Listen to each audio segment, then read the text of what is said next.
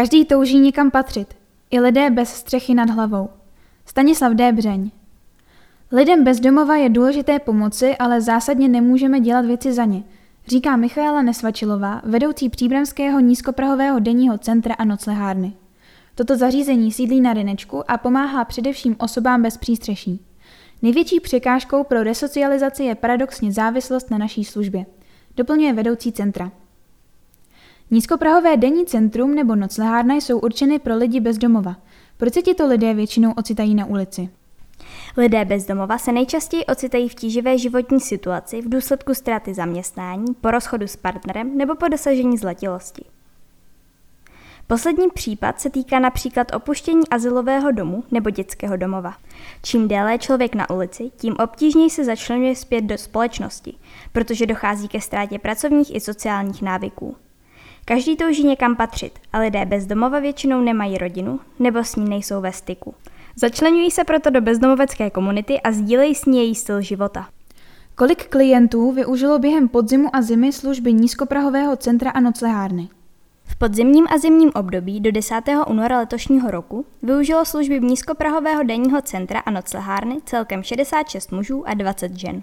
Klientům nabízíme zejména zázemí, potraviny, teplé nápoje, možnost hygieny a samozřejmě sociální poradenství.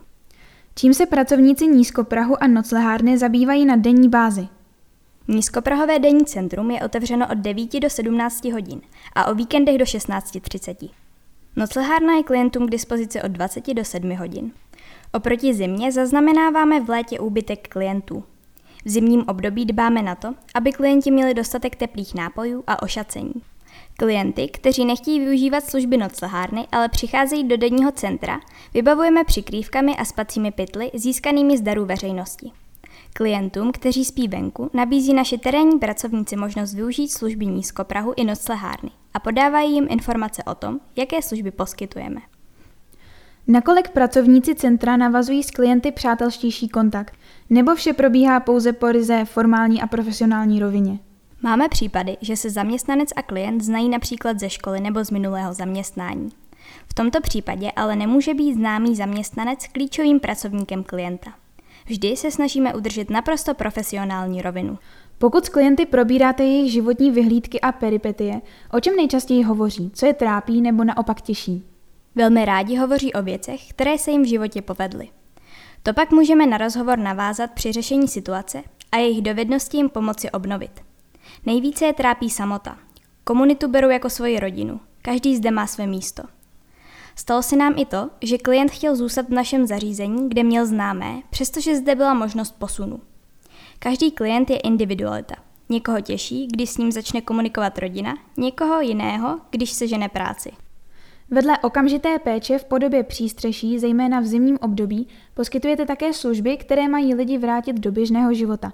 Co vše řešíte? Prioritně pomáháme najít práci, jelikož od toho se odvíjí další. V závislosti na příjmu pak hledáme dostupné bydlení. Ve spolupráci se sociální poradnou řešíme dluhy a usilujeme o obnovení sociálních vztahů a vazeb.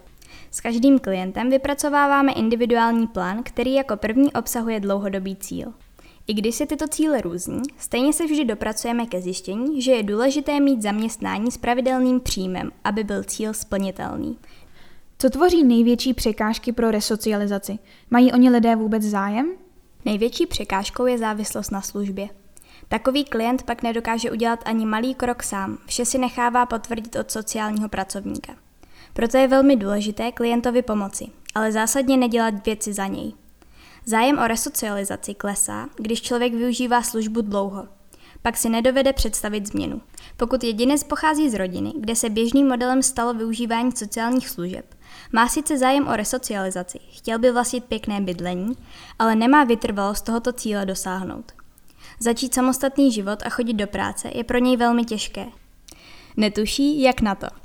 Rodina ho to nenaučila. Znám ale i případy, kdy se to povedlo. Mladý člověk se vymanil z zlivu své rodiny a okolí a začal žít jinak. Jak vysoká je úspěšnost dostat osoby bez domova do běžného života, když žijí minimálně na ubytovně?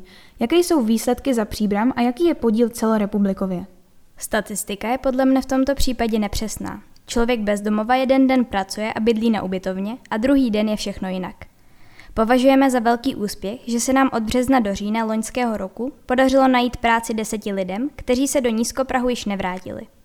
Za tímto úspěchem však stojí spousta intenzivní práce.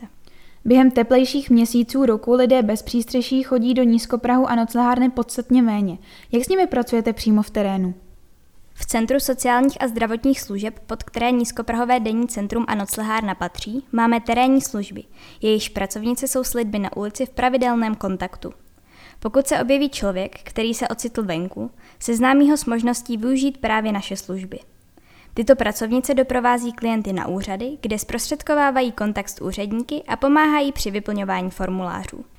Spolupráci s terénními službami považujeme za velmi důležitou a doprovodu klientů si velmi cením. Návštěva úřadu je pro ně totiž nepřekonatelnou překážkou. Někteří lidé bezdomova si velmi pochvalují služby příbramského nízkoprahu, který byl vybudován před čtyřmi lety. Nevede to k bezdomovecké turistice, tedy že například noclehárnu využívají i lidé ze vzdálenějších obcí? Tyto tendence jsme samozřejmě zaznamenali. Nízkoprah je nový a pěkný.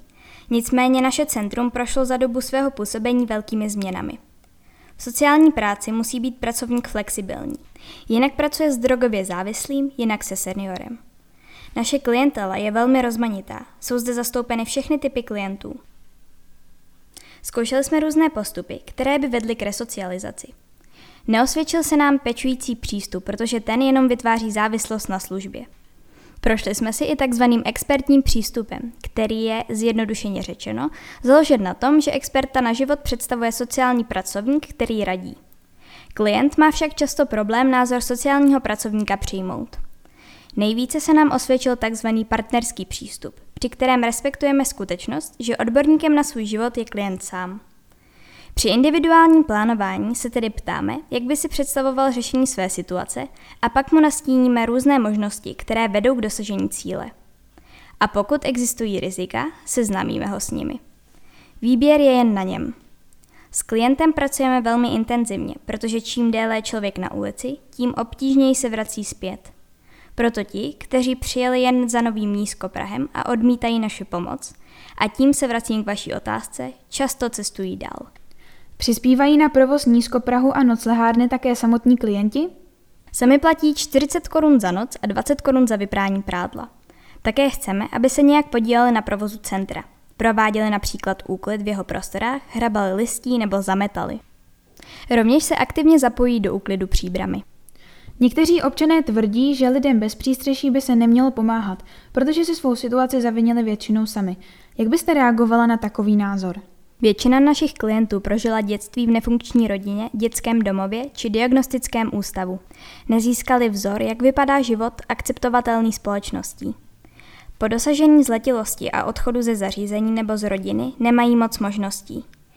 Hodně čerstvě zletilých osob končí právě v nízkoprahových zařízeních. Někdo zase udělá v životě chybu. Bohužel tak fatální, že skončí na ulici. Vždy bychom měli mít na paměti, že nic není černobílé a že situaci musíme nahlédnout ze všech úhlů, než vyneseme soud. Každý si zaslouží dostat šanci žít běžný život a společnost by v tom měla pomoci. Pokud jedinec svoji situaci aktivně řeší a tuto pomoc nezneužívá, jsem jednoznačně proto, abychom pomáhali. V nelehké situaci se může ocitnout každý z nás.